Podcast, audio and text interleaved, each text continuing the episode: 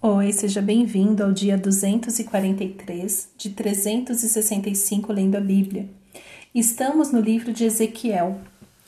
E, como eu falei, este é um livro muito difícil de comentar. Meu Deus, socorro! Para hoje são os capítulos 5 até 8. Por quê? Porque, gente, é juízo em cima de juízo. Ele, para mim, este profeta, olha. Bom, é o profeta.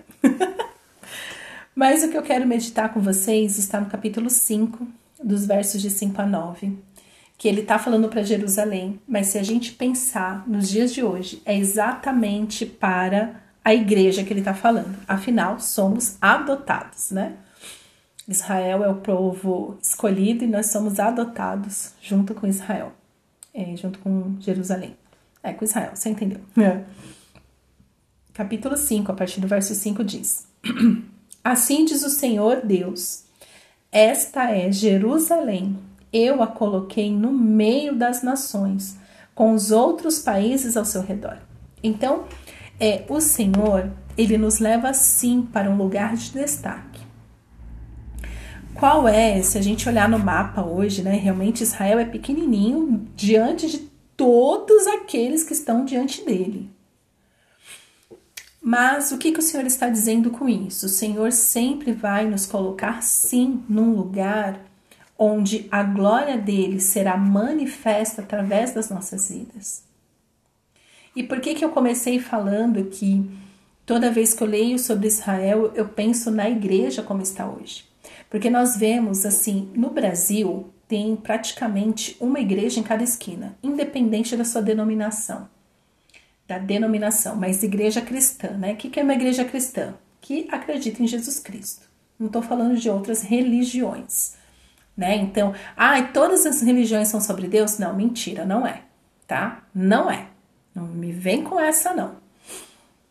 Mas eu estou falando de igrejas que abre a Bíblia, que tem a Bíblia como norte, como, como regra de vida, deveria ter, né, pelo menos, e tem Jesus como Salvador. Dessas igrejas que eu estou falando, independente da denominação.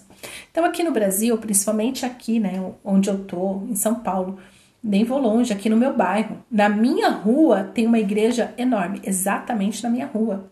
Se eu desço a rua mais um pouquinho, eu vejo igreja, uma igreja na esquina, uma outra igreja em cima de uma loja, uma outra. O que mais tem ao redor da minha casa é igreja. Mas será que essa igreja tem sido relevante no meio em que ela está? Esse é o X da questão. Porque uma coisa, né? Deus fala assim: esta é Jerusalém, eu a coloquei no meio das nações com os outros países ao seu redor. A igreja colocada por Deus, ela realmente está ali no centro para ser testemunho do Senhor para todos ao seu redor. E se nós realmente vivêssemos na prática o que nós lemos na Bíblia, nós não estaríamos passando pelo caos político que ainda estamos falando. Eu não estou falando de bandeira, eu estou falando de práticas, ok? O nosso país não seria tão corrupto como ele é. As nossas leis não seriam tão, é, tão horríveis como elas são, né? Porque Gente, o, o encargo tributário que nós temos é enorme, é enorme, é enorme. O trabalhador assalariado, do salário dele, ele não vê 30% do seu salário. Ou seja, se ele ganha mil reais, 300 reais é para encargos tributários. Ele fica com 700 para sobreviver. Estou fazendo uma conta básica só para você entender a proporção. Então, se nós, se a igreja posicionada de fato refletisse a glória de Deus, a primeira coisa que ela faria era refletir a glória de Deus com pessoas praticando a justiça. Eu não estou apontando o dedo para o governo falando, ai, vocês são horríveis. Não, eu estou falando para as pessoas que dizem que amam o Senhor, mas não são, não são justas, são corruptas são pessoas que não levam a sério o evangelho. O Senhor abomina qualquer tipo de corrupção, inclusive ele abomina é, encargos abusivos, tributações abusivas. O nosso país, que é nominalmente cristão, ele não tem prática cristã, porque se tivesse, não seria esse rolo. E quem pratica são pessoas. Continuando, né? Então o Senhor está aqui falando, né? Coloquei no meio das nações. Ela, porém, se rebelou contra os meus juízos e os meus estatutos, sendo mais perversa do que as nações e os países ao seu redor. Porque os moradores de Jerusalém rejeitaram os meus juízos e não andaram nos meus estatutos. Tá vendo como é sobre igreja? Então ele está falando assim: olha, se rebelou contra os meus juízos e meus estatutos. O que é rebeldia? Rebeldia é quando você fala assim para Deus: Eu não quero saber o que você está falando, eu vou fazer o que eu quero. Eu não quero saber o que você tem para mim. Eu vou seguir o que eu vou fazer as minhas próprias regras. E Deus continua: rejeitar os meus estatutos. Deus, ele dá ordem. Deus não é um Deus de confusão, não é um Deus de caos. Deus é um Deus de ordem. E para essa ordem acontecer, só acontece com obediência, mas a rebeldia afasta o Senhor de nós, que é o que a igreja está vivendo, que eu acabei de falar para você. As igrejas, muitas delas, têm usado Jesus como um produto para benefício próprio, para extorquir o dinheiro dos fiéis ou então nem, nem vai extorquir o dinheiro dos fiéis, mas vai fazer fama, porque hoje é sobre ser famoso, tanto pastor quanto padre também. Ganhando as redes sociais, a vaidade, o ego.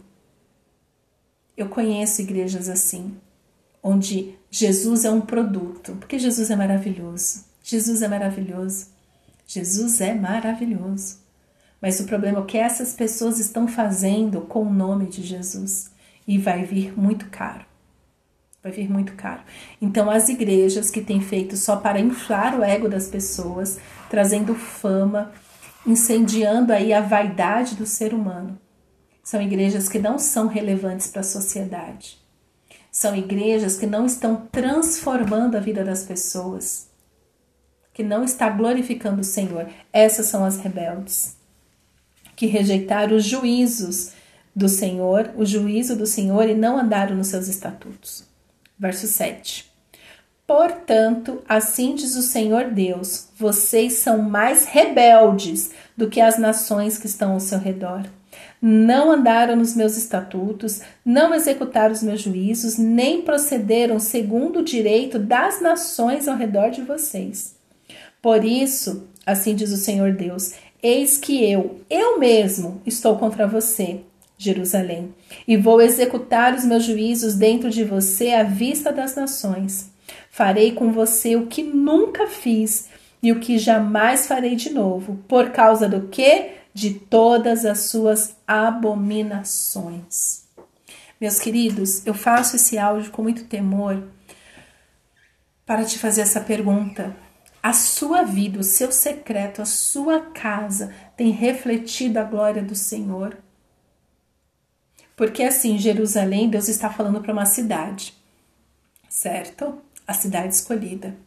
É em Jerusalém que tinha o templo do Senhor.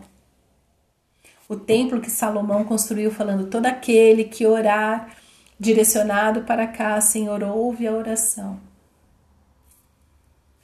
Mas Dentro dessa cidade tem pessoas. E essas pessoas são responsabilizadas individualmente. E aí eu volto para o assunto de igreja hoje.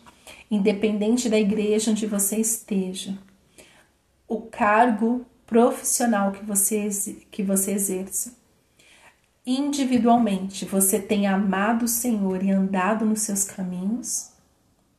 Ou você acha que está tudo bem, uma mentirinha aqui, uma corrupção ali? Como que está a sua vida com o Senhor individual? Porque nós seremos cobrados individualmente. E Deus está falando assim, vocês para a igreja, mas para as pessoas, né? Então, pensando individualmente também é isso. Você tem sido pior do que as pessoas ao redor de você. É para mim e para você essa palavra. Crente, você tem sido pior do que um ímpio. Porque um ímpio que não conhece o Senhor, ele não tem compromisso com Deus mesmo. Ele não tem. Então, vida que segue. Agora, você que abre a sua boca para dizer que Deus é o seu Senhor, que Jesus é o seu Salvador, tem essa vida nojenta, essa vida corrupta, essa vida promíscua, essa vida cheia de mentiras. O que, que é isso? Você está pior do que um ímpio, porque o ímpio ele não tem compromisso com o Senhor, nenhum. Inclusive, ele se define ateu, ele fala que gosta do demônio, sei lá, das plantas, ele vai adorar Satanás, ele não tá nem aí para Deus e seu, seu juízo. Ok. Agora, você, Jerusalém, você, igreja, você, crente, que deveria refletir Jesus onde você está, está sendo pior, porque você abre a sua boca para falar: Ah, eu amo Deus. Por quê? Porque com a sua conduta, com o seu comportamento, você tem desviado as pessoas da verdade. E essas pessoas não têm conhecido o verdadeiro evangelho, porque você não tem sido luz, e sim pedras de tropeço. Ao invés de ser luz, você é confusão. Ao invés de ser ordem, você é o caos. Isso torna você pior do que qualquer ímpio.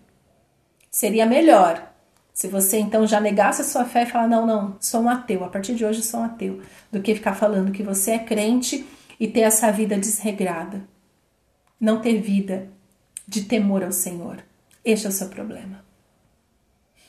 Então, quando o caos chegar na sua casa, não é porque Deus é mau, porque Ele é ótimo, Deus é bom, Deus é perfeito, mas é por causa das práticas, das suas maldades, é por causa da sua rebeldia que você é porque você se tornou pior do que, as, do que os ímpios ao seu redor.